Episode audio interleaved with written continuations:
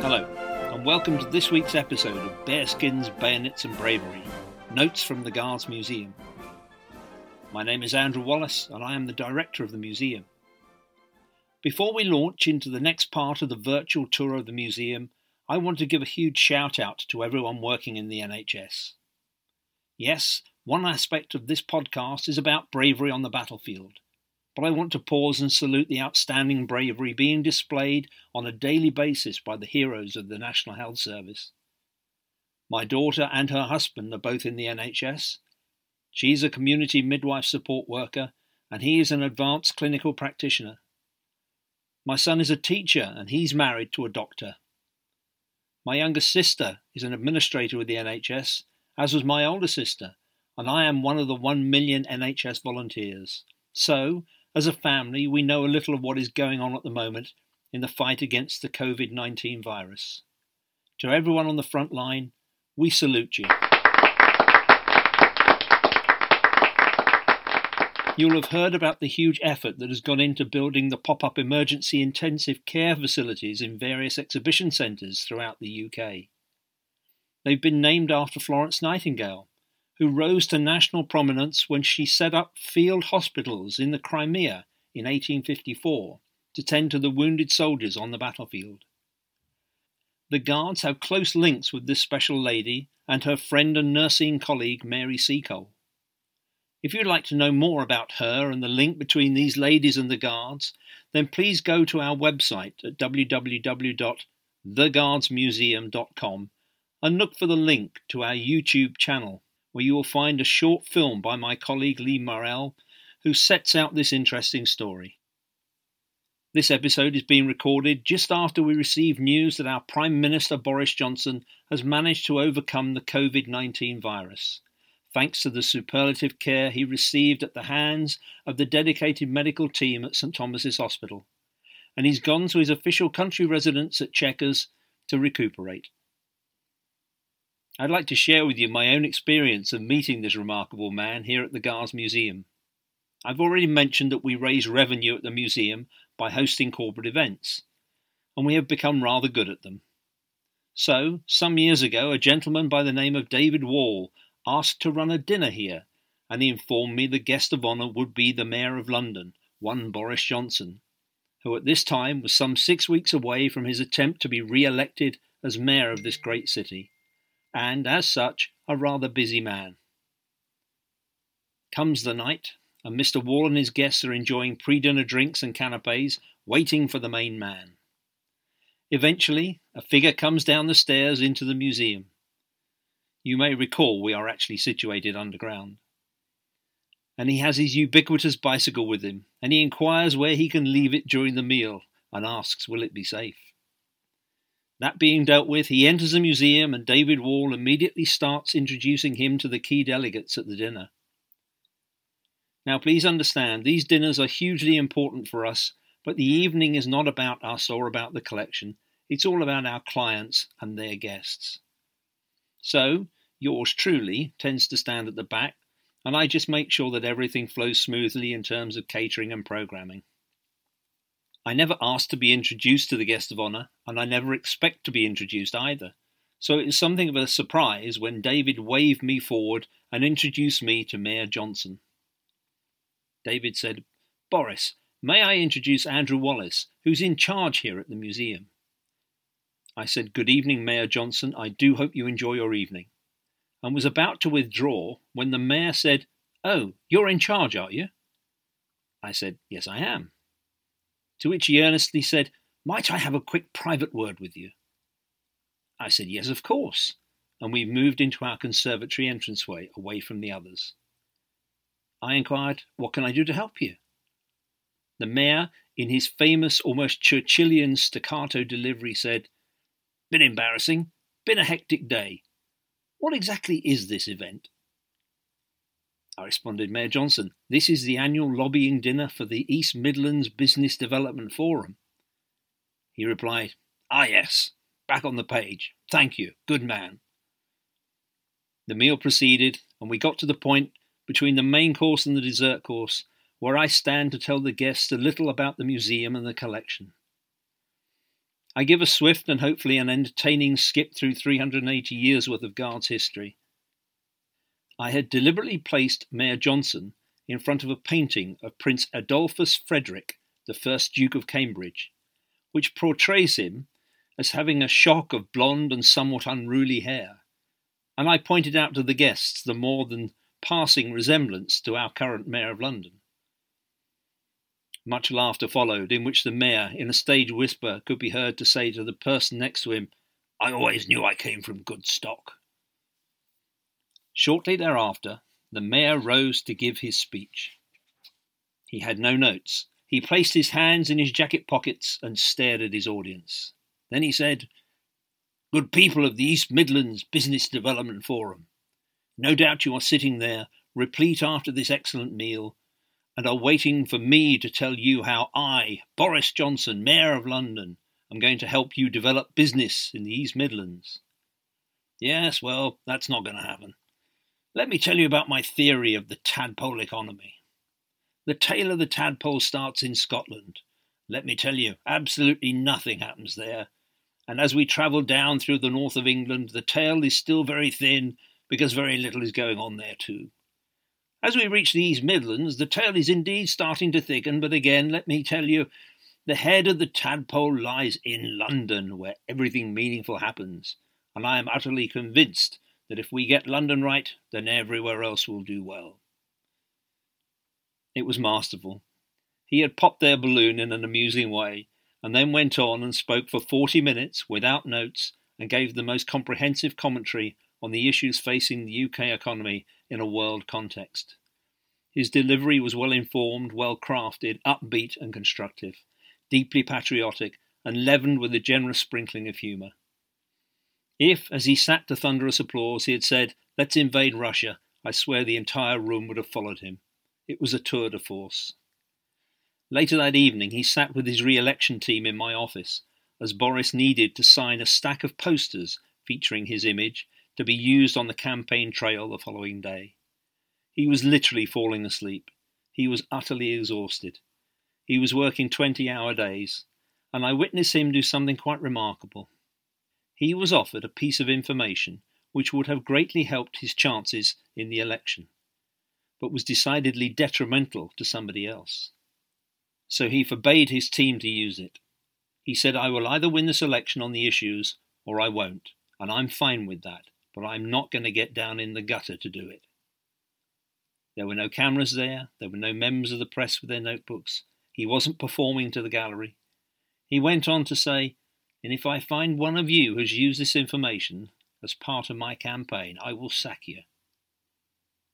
I stood there as part of the wallpaper, and I have to say I was deeply impressed with what I saw.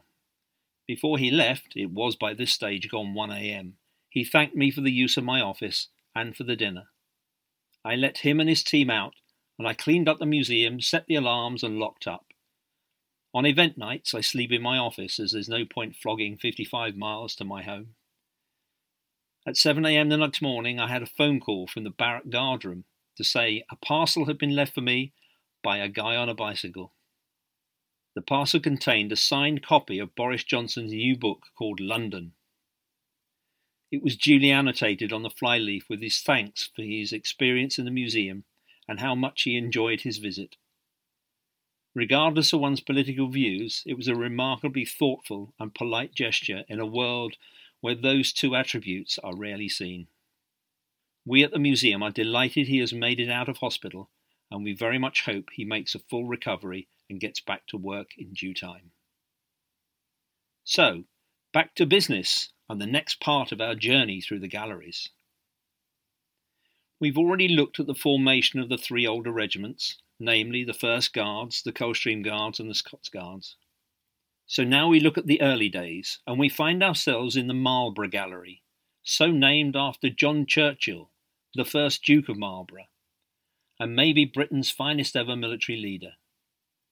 He had fantastic victories on the battlefield at places such as Malplaquet Oudenarde, Fontenoy, and a host of other places, but his most famous victory was at a place called Blenheim, for which a grateful Queen Anne and a grateful nation gave him Blenheim Palace to live in. John Churchill started life as a page to James, Duke of York, and then in 1667, at 17 years of age, he was given an ensign's commission in the First Guards, and so started a long and proud relationship with this Guards regiment. He ended up as Field Marshal and Commander in Chief of the Army. It must be pretty great to be given one of the biggest stately homes in England to live in but there is a rent to be paid each year, and it's paid in the form of what they call a quit rent banner. If you visit Blenheim Palace, in the green writing room you will see a huge tapestry on the wall in one of the corners. It's vast. It shows the moment of victory at the Battle of Blenheim. In the left foreground, one can see a drummer from the First Guards picking up the captured French flag or colour he is about to present it to John Churchill. Your victory, sir. Churchill never forgot it was a drummer who gave him his moment of glory. On his return to England, Queen Anne elevated him to become first Duke of Marlborough and gave him Blenheim Palace to live in. His elevation meant that he was now entitled to a coat of arms. Garter Principal King of Arms at the College of Heralds asked him what heraldic devices he wanted on his new coat of arms. Churchill, somewhat undiplomatically, responded that he wanted, amongst other things, three large fleurs de lis to show his three great victories over the French. This was done. The Quitrent banner features the three fleurs de lis, and its design is loosely based on that of the colour captured at the Battle of Blenheim. Every year in perpetuity, the Duke of Marlborough presents a French royal standard to the sovereign via the superintendent of the castle, in lieu of rent. Every banner has the year embroidered on it. Only Blenheim Palace and the Duke of Wellington's estate at Stratfield Saye are afforded the quit rent standard in thanks of their respective victories over the old enemy, France.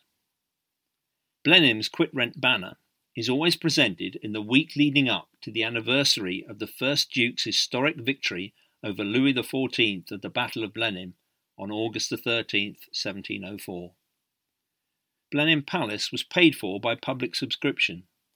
The land that it is on is a former royal hunting lodge which belongs to the Crown, so, in principle, if the quit rent banner is not handed over each year, the Queen could reclaim the land and with it the palace. So it's probably a good idea to make sure that it keeps getting handed over. As I said before, Churchill never forgot that it was a drummer who gave him his big moment of victory. If you look at the modern day drummer's home service scarlet tunic, it has white facings or stripes horizontally across the front and down each sleeve, as well as following the seams on the back of the jacket. From a distance, these white facings appear to have small dark blue dots on them. But if you get close, you will find they are in fact tiny fleur de lis. As I said before, there is nothing in British military uniform that doesn't mean something. In truth, Queen Anne had the hots for this guy. She thought he was rather dashing and was very taken with him. I rather think her interest was not reciprocated. She gave him a rather wonderful silver hilted court sword, made by a guy called Richard Blaney, which was indeed a thing of beauty. How do we know this? Well, Yes, you guessed it, we have it on display in the museum in the Marlborough Gallery. It is thought to be the earliest inscribed presentation sword in England. The wording on the top of the blade reads, Presented by Her Most Sacred Majesty the Queen, 1702. Queen Anne gave it to him when she appointed him Captain General of her forces in the Low Countries that year. It is called the Colichemarde, as that is the design of the blade and the word is a corruption of the word Königsmark, being the name of the designer. It used to live on the wall of the officers' mess in St James's Palace until one very liquid dinner when a guards officer jumped up from the table, took the sword off the wall, and said, See this? Finest Toledo steel. Do you know you can bend the tip right round to the handle? Sadly, the sword is not made of Toledo steel, and the blade snapped in three places. We think the officer is still paying for the repairs. The design of the sword is such that the blade narrows 12 inches down from the hand grip, so that if your opponent manages to snap your sword, it will break at that point, thus leaving you still with a useful 12 inch dagger with which to defend yourself. About 16 years ago, the sword was loaned to a museum in Austria for an exhibition. It was insured for a quarter of a million pounds to make that journey. So it was quite an expensive after dinner trick for the young officer. After due repairs were carried out, the sword was recovered to the museum for safekeeping. Now, here's the thing where do you think the word grenadier comes from? Perhaps you are shouting, It's to do with grenades, and you would be right, of course. But where did the word grenade come from? Well, it comes from the Spanish la granada, which means the pomegranate, because the bombs that used to be thrown in Marlborough's era were the same size and shape as a pomegranate. Picture, if you will, a spherical one pound ball of metal just a bit bigger than a cricket ball, which has been hollowed out and the centre packed with explosives and a three inch fuse sticking out. We have a very interesting set of prints which are taken from a drill book from the period, which shows the various positions a musketeer went through to fire his musket, then to sling his musket over his shoulder by the strap. He then reaches into the large pouch he carries and brings out his grenade. The sergeant lights the fuse of the bomb with his slow match, after which the musketeer waves the bomb from side to side to get the fuse burning properly. Then, in an overarm action, he throws the grenade at the enemy. The men who threw the bombs were called grenadiers. This should not be confused with the name of the First Guards, who were later to have the name grenadier added to their full regimental nomenclature. The reason they got that name is the subject of a very different story, which we will cover in a few weeks' time. The men who were best at the job were usually the tallest men in the regiment, because their lever lengths were longer than the short guys, which gave them a better throwing action. So, in battle, the right flank company was always the Grenadier Company. Remember, this is a job, not a regimental name. Which is why, on the ceremony of trooping the colour on Horse Guards Parade each June, regardless of which of the five regiments of Foot Guards is trooping their colour, as number one company, better known as the escort for the colour, goes forward to collect the colour prior to trooping it through the ranks, the band always plays the march British Grenadiers, because the right flank company of every regiment used to be the Grenadier Company. Remember, it was a job first and not a regimental name.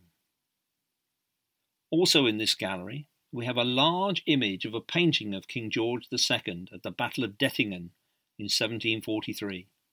It was painted by the artist John Wootton and depicts the very last time a monarch led his army into battle. The king is accompanied in the painting by the Duke of Cumberland and by Robert, 4th Earl of Holdernesse. The original of this painting is in the National Army Museum and is well worth going to see. One of the senior officers who fought alongside King George II at Dettingen was Lieutenant General John Ligonier. So impressed was George II with the way Ligonier fought during the battle, he appointed him a Knight of the Bath there and then on the battlefield. Ligonier was made Field Marshal in 1757, and the same year he was made Colonel of the First Guards, a post he was to hold for a further thirteen years. He was actually an ardent cavalryman so it was quite a departure for him to assume the colonelcy of a pedestrian regiment. I think it fair to say that typically cavalrymen and infantry are akin to oil and water in that they don't really mix. My predecessor, Captain David Horn, an ardent foot guard, always used to sniff and say, You can always tell a cavalryman, but you can't tell him much. Ligonier, although in his capacity as a cavalry officer fought at all of Marlborough's major battles Blenheim, Ramillies, Oudenarde, Malplaquet, Dettingen, and Fontenoy.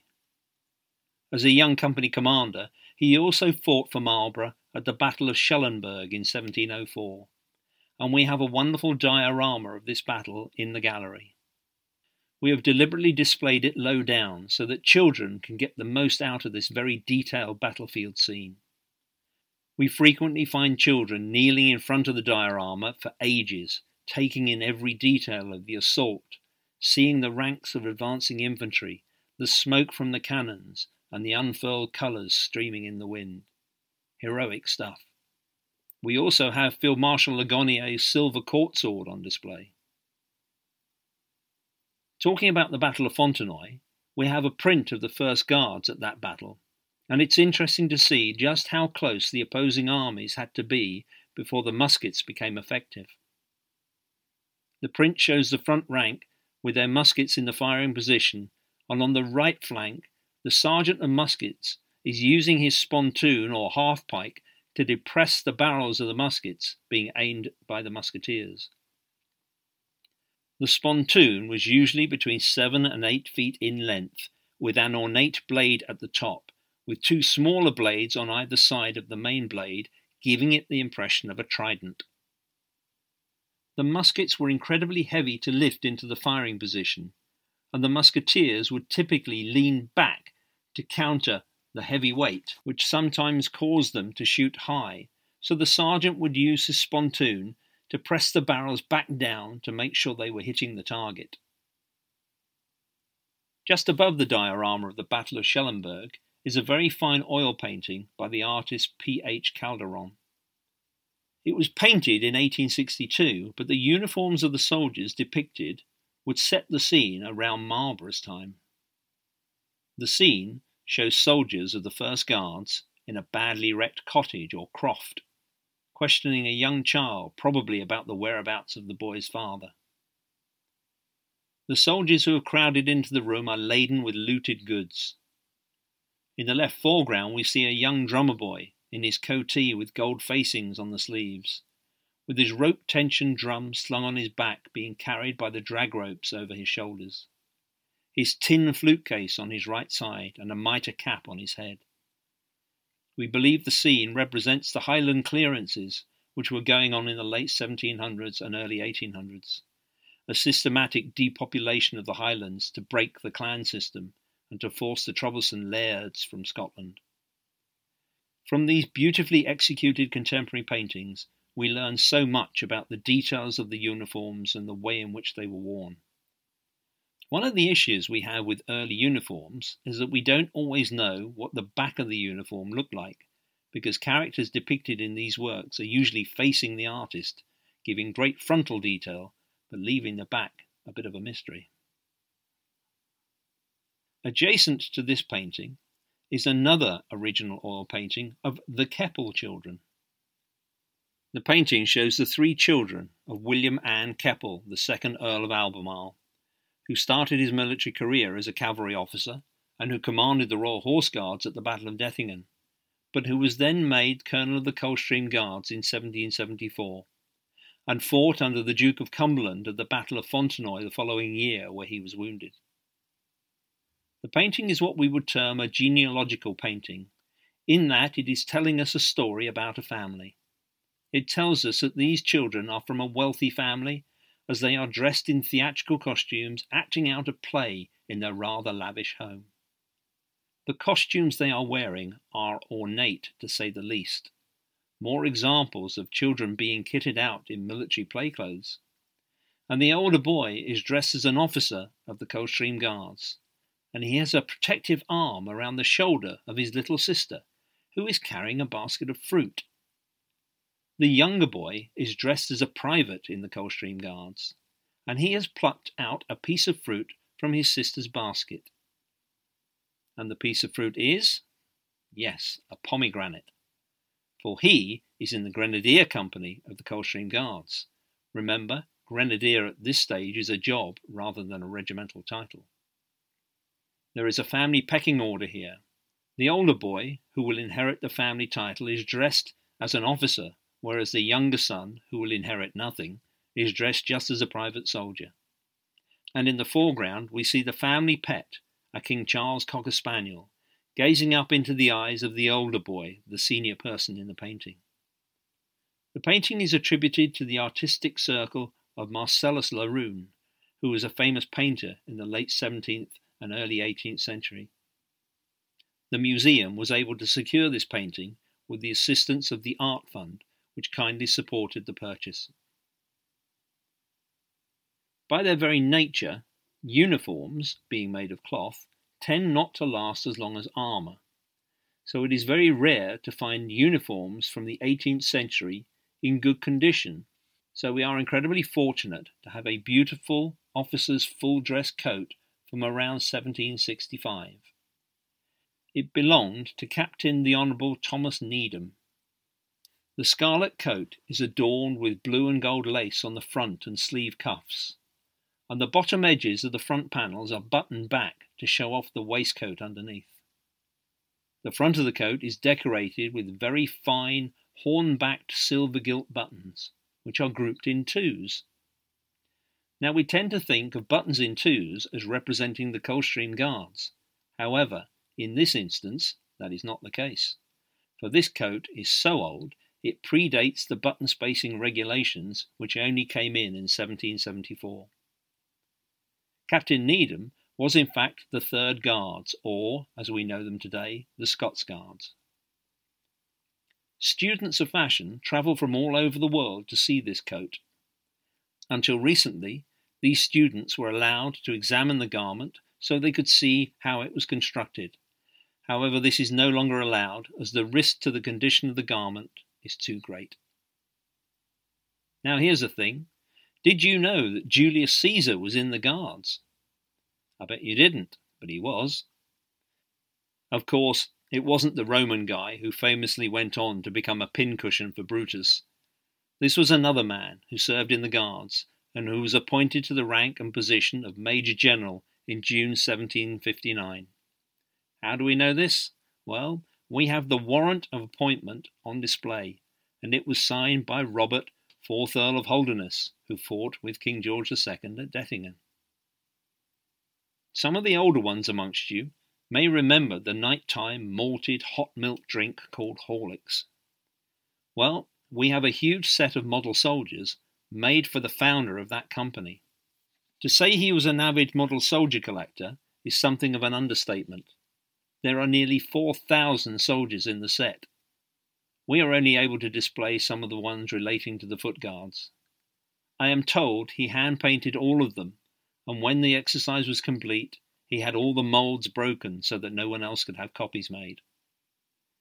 We have examples of foot guards regiments from the 17th, 18th, and 19th centuries, and they are fantastically detailed, even though they are quite small in size. Each era is depicted with musicians of that time, ranging from black men, or men of colour as they were called at the time, carrying jingling johnnies or tambourines, musicians carrying serpents, not the poisonous ones, but early snake like wind instruments, to drum and fife bands. They are arranged over three glass shelves, and when I first took over, I would berate my staff for moving the left hand man in the rear rank of the centre shelf. Inexplicably, he was often found to be facing 90 degrees to the left, while the rest of the platoon were facing to the front.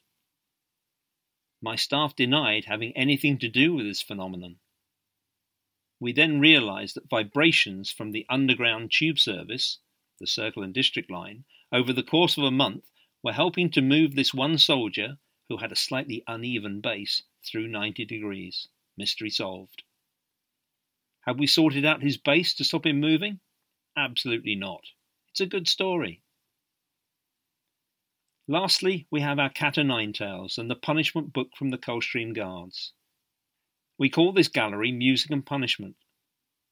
Punishment, obviously, because of the whip, but music because, as you heard last week, it was the young drummer boys who were used to lay on the lash. Five people were involved in any flogging. Obviously, the man being punished. Then the young drummer wielding the lash. The drum major, who was there to ensure the drummer did it with his full force, and if he didn't, he was next up to be beaten. Behind the drum major was an officer to keep the score, and next to him would be the surgeon major. He was there to step in and stop the punishment if he thought the man was going to be unable to shoulder his pack, or even worse, likely to die. The cat o' nine tails, as its name suggests, was a whip flail of nine strands, and into each strand nine pieces of lead shot were tied. So with each stroke, nine times nine bits of a man's back were flicked out. You heard last week how John Mackenzie Rogan witnessed a flogging and how he found it to be the most awful and barbaric ceremony. On that occasion, the prisoner was awarded 25 lashes for the theft of some minor object. If one looks at the punishment book for the Coldstream Guards from the late 1700s, we can see that one Edward Wood was awarded 200 lashes for being, and I quote, in liquor and incapable of dismounting guard. The man was drunk and received 200 lashes for it. The men being punished would often bribe the surgeon to look away. Because if the punishment was stopped on the advice of the surgeon, the prisoner was cut down from the frame and taken away, only to be brought back in two days' time for the balance of the punishment to be delivered. Now, in two days' time, your back was worse, not better, so many would decide to tough it out and risk dying rather than go through the pain of being flogged on a back which was still raw and bloody, probably with infection in it as well. Brutal punishments, but they were brutal times. So that's about it for this week. I hope you've enjoyed hearing about the paintings and uniforms we have from these early years, and hearing about some of the Guards' characters who helped Marlborough and then King George to wage war in Europe. The next part of the tour will look at the Peninsular Campaign, Wellington's long running battle against Napoleon Bonaparte, culminating in the memorable Battle of Waterloo. Next week, however, we will be delving into another one of the books from the museum's library to hear some more tales to inspire and amuse. If you have enjoyed this podcast, do hit the like button and leave a review, because that helps us a lot do get in touch to tell me what you think of the concept. The email address is very simple. It's guardsmuseum, or one word, at aol.com. Please do tell your friends about the podcast.